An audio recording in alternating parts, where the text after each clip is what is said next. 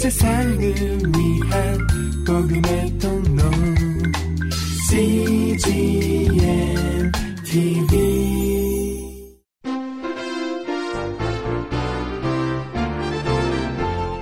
하영조 목사의 요한계시록 강해 설교 제 35편.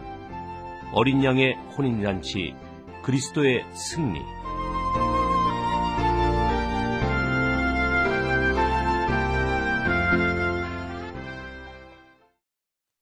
우리나라 사람들을 약혼식하고 결혼식한 것과 달리 이스라엘 사람들의 결혼식에는 특별한 어, 조금 우리하고 좀 다른 것이 있습니다. 이것을 이해해야 오늘 혼인식을 이해하고 또 이스라엘의 어, 우리의 혼인 잔치를 이해하게 됩니다.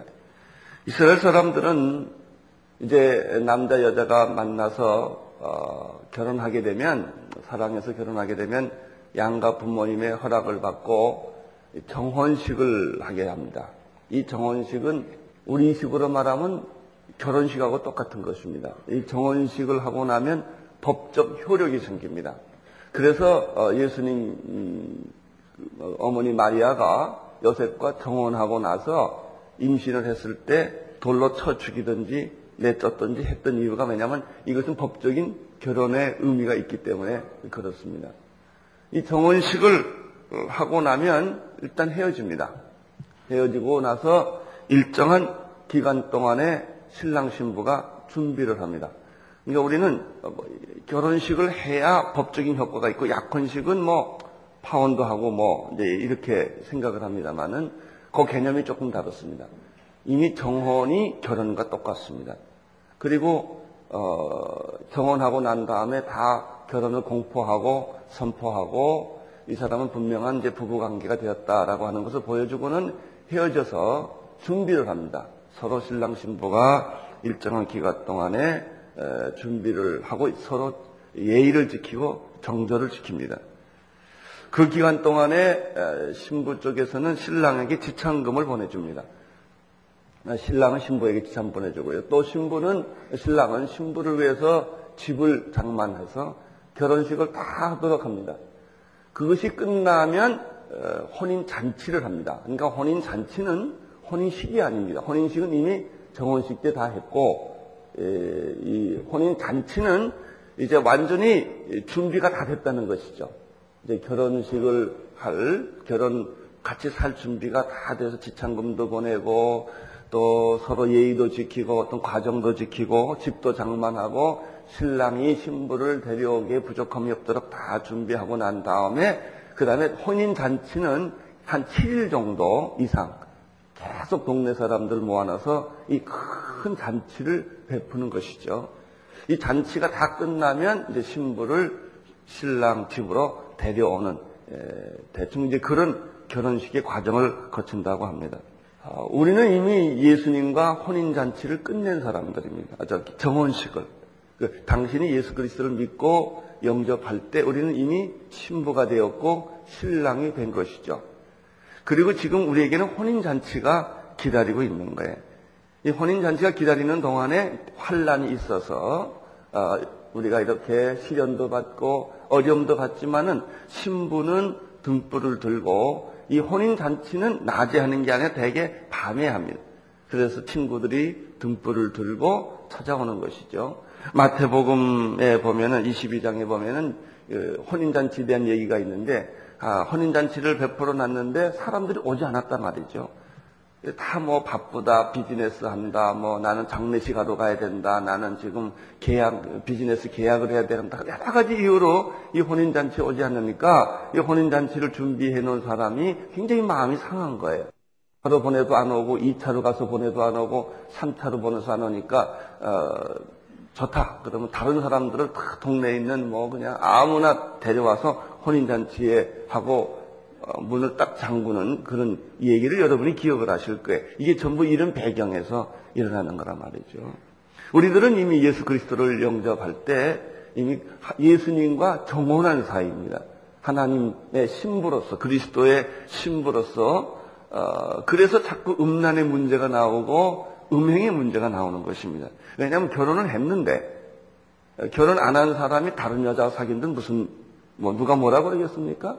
결혼 안 한 상태에서 다른 여자가 다른 남자와 교제하는데 그걸 가지고 누가 법적으로 그것을 요구할 권리가 없지 않겠습니까? 이거 법적으로 하나님이 우리한테 왜 이걸 요구하시느냐 하면 우리는 하나님과 이미 예수님과 정혼한 사이기 때문에 당신이 예수 믿기로 결정을 하고 하나님의 자녀가 되기로 결정을 했음에도 불구하고 자꾸 우상숭배를 하고 세상으로 나가고 정욕으로 살고 인간들은 마음대로 사니까 결혼한 당사자는 굉장한 배신감을 느끼게 된단 말이죠. 왜 우리는 예수님과 무슨 사이입니까? 이미 정원한 사이란 말이죠. 여러분들은 이미 서로가 예수님과 더불어 신실성에 대한 약속을 한 사람들이란 말이죠.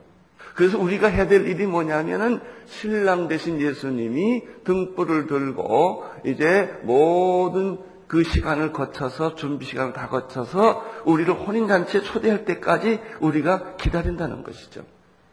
그래서 혼인잔치가 시작되면은 이제 거기는 대잔치가 벌어지는 것입니다. 이 잔치가 18장, 19장, 20장으로 이렇게 넘어가는 것이죠.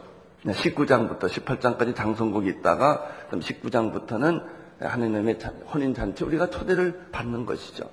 내가 슬피 울며 이를 갈고 있을 때 그 안에서는 검은고 소리, 찬양 소리, 웃음 소리, 음식 먹는 즐거 신랑과 신부가 함께 누리는 아주 축제의 시간을 갖게 되는 것을 의미합니다. 이것이 바로 그 혼인잔치의 대축제가 천년왕국의 그 밀레니움의 축제가 되는 것입니다. 나는 오늘 우리가 이 혼인잔치에 들어가기 전에 한번 우리가 준비하고 기도하고 말씀을 들었으면 좋겠습니다.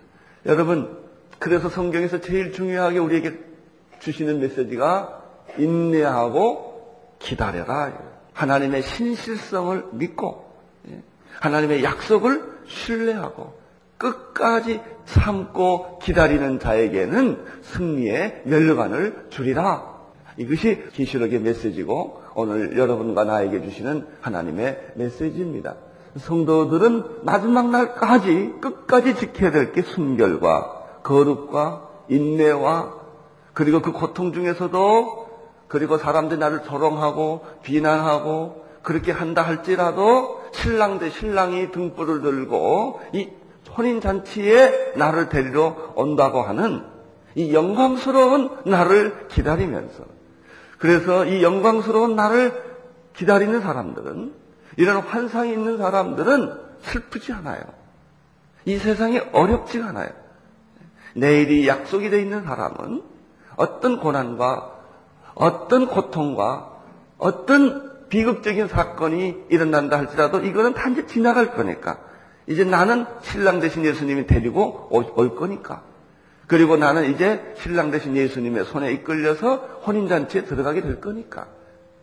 거기에는 기막힌 영광스러운 은총의 자리가 있으니까.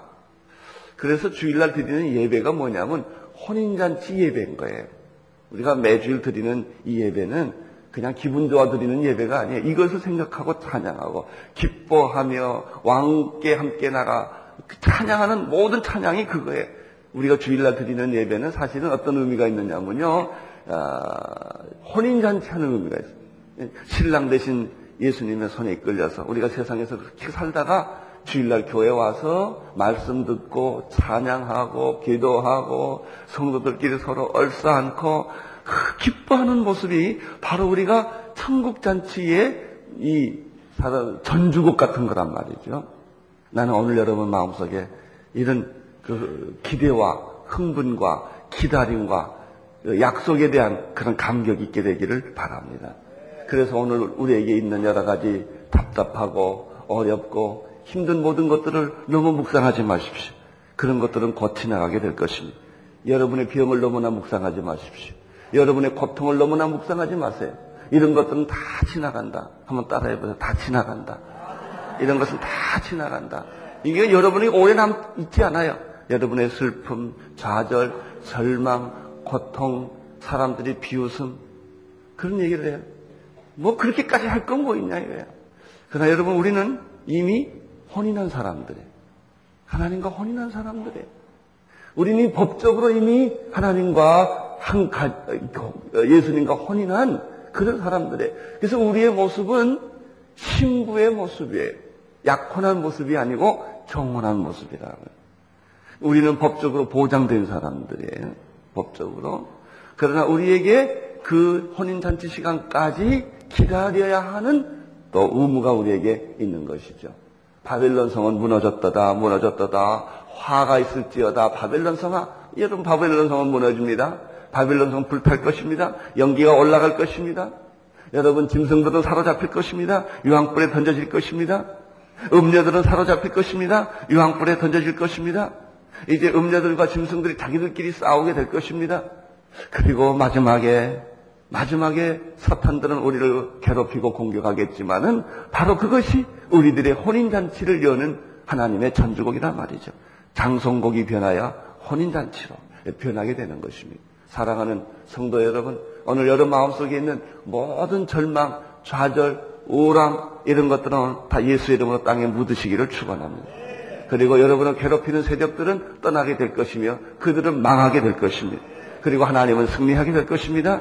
그리고 여러분들 눈에 눈물을 씻어주시고 다시는 고통이 없고 다시는 애통이 없고 이제는 등불을 들고 준비하는 사람이 아니라 신랑 대신 예수님이 우리의 손을 들고 이제 혼인잔치에 들어가서 그 준비한 아름다운 축제의 주인공은 바로 여러분이에요.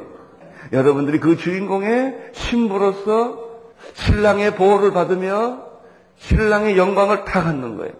신랑이 결혼하기 전에 예를 들면 어떤 큰 부자라든지 높은 지위에 있으면요. 결혼하면 부인은 자동적으로 그 옆에 앉게 돼 있어요. 보통 대통령 보면 그 옆에 부인이 앉아 있잖아요. 뭐 부인이 잘났고 못났고 상관없어요. 그냥 대통령이란 직책 때문에, 장관이란 직책 때문에, 뭐 국회의원 직책 때문에, 그 사람의 이름 때문에 어디 가면 그 옆에는 자리가 마련해 있는 거예요. 그 자리가 우리 자리인 줄로 믿습니다. 우리가 예수님 옆에 자리에 있다니까요. 그리고 예수님과 동등한, 우리가 신부니까. 그런 위치를 우리에게 누리게 하시며 그런 영광을 갖게 하시며 그런 권위를 갖게 하시며 그렇게 그런 축복을 우리에게 주시는 줄로 믿습니다. 사랑하는 성도 여러분, 우리가 잠깐 지금은 이 환란 중에 이런 어둠이 있고 어려움이 있고 고난이 있고 환란이 있고 죽음이 있고 병이 있고 이런 것이 있지만은 그것은 여러분의 것이 아니에요. 이건 다 지나갈 거예요. 없어질 거예요. 사라질 거예요. 여러분 마음속에 나는 이 찬양이 흘러넘치기를 바랍니다. 하나님 아버지, 계시록을 통하여 우리의 영안이 열리게 하시고 우리의 마음의 세계가 달라지게 도와주시고 하나님의 영광스러움과 그 능력과 위엄과 권세와 이 모든 것을 다시 한번 새롭게 보며 내가 살고 있는 현실 세상에서 날마다 승리하는 축복을 주옵소서. 예수님 이름으로 기도합니다. 아멘. 온 세상을 위한 복음의 통로. CGM TV